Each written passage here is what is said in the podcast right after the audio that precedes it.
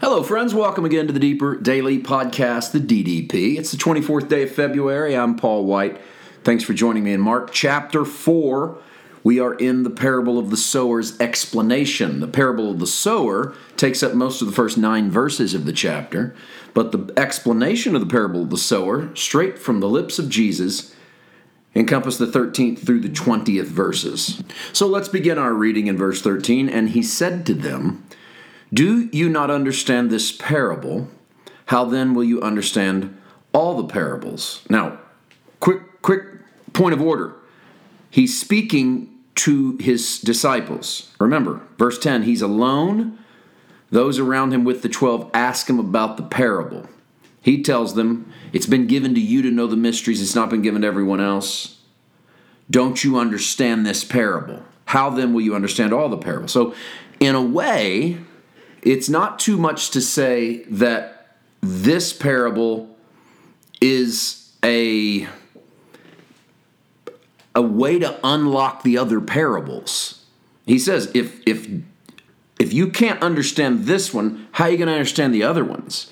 So, what is it about this parable that helps unlock the other parables, that helps bring clarity to what other parables say? Because the parables are all over the map. I think it has to do with the fact that this parable, from the top, puts Jesus in the center. Let's read it. The sower sows the word. And these are the ones by the wayside where the word is sown. When they hear, Satan comes immediately, etc., etc. Now, we're going to read it all, of course, over the next few days, but I don't know if you caught it, but I think Jesus puts Jesus in the center. Verse 14 The sower sows the word.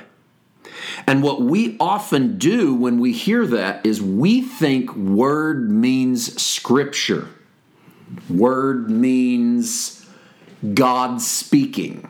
And so instantly, because that's our definition, we have a story about preachers preaching the gospel, scattering the word from the pulpit or the the Sunday school lesson or the song, whatever. Or, or we'll even acquiesce that it might be us testifying or witnessing to our coworkers or our family. And that whenever we throw out scripture, sometimes it does good, sometimes it doesn't. And I don't think that that's a wrong way to see it, but it's obviously not the primary way to see it because I don't know if you caught it, but Jesus puts himself in verse 14 the sower sows the word. Who's the word? Don't ask what's the word or which word. Ask who is the word. And when John gives his gospel, he answers this In the beginning was the Word, and the Word was with God, and the Word was God. The Word was made flesh and dwelt among us. Okay, in the beginning was the Word and the Word was with God, and the Word was God, and that Word was made flesh and dwelt among us, must mean that Jesus is the Word. So when Jesus says the sower sows the Word, this is Jesus as the Word.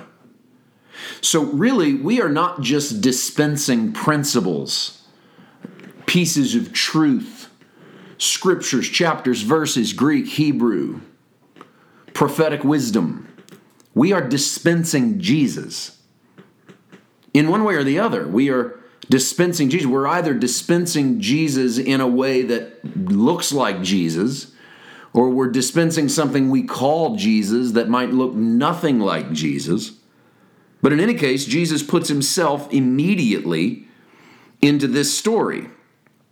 Part of the mystery of this parable could be wrapped up in the fact that Jesus is the Word. Maybe that's part of the mystery. But I think maybe the mystery is that this is not really just a moral tale about the hardness of hearts, because that's an easy landing spot too. Like some of us are thorny, some of us are stony, some of us are good ground.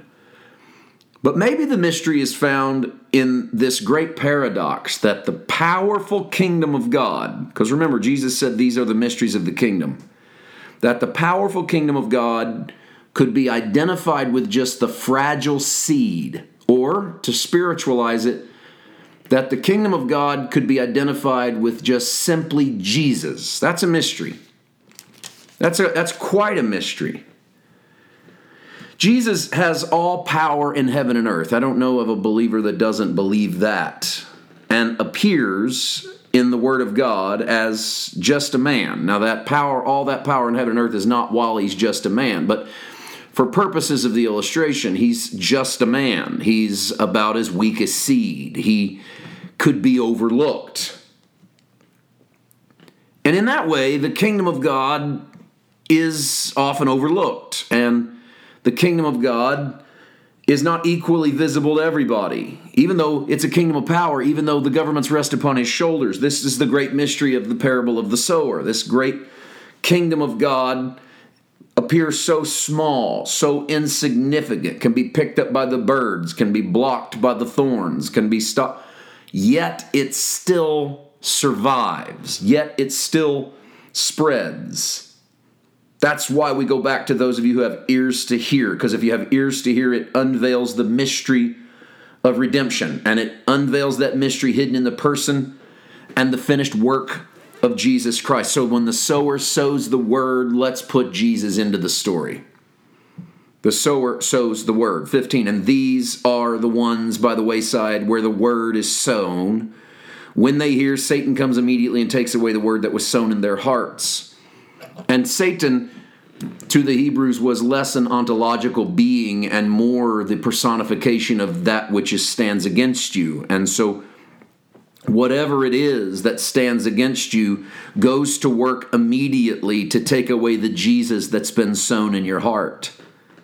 And man, is that not true about guilt, shame, condemnation, sin, your heritage, your past, the voices on the outside, trying to silence the glory of this Jesus? Unfortunately, far too often, even very religious and well meaning voices have tried to take the shine off the penny, so to speak, in regards to Jesus. Jesus is sown in our hearts, and immediately the adversary tries to take it away. The birds try to take it away. But as we said in the giving of this parable earlier in the chapter, you can't ever really take away Jesus. It just ends up spreading somewhere else. We'll move on to stony ground with Jesus tomorrow, and we'll see you then. Oh, we'll also introduce the sermon coming up on Sunday. Tell you all about it. See you tomorrow. God bless.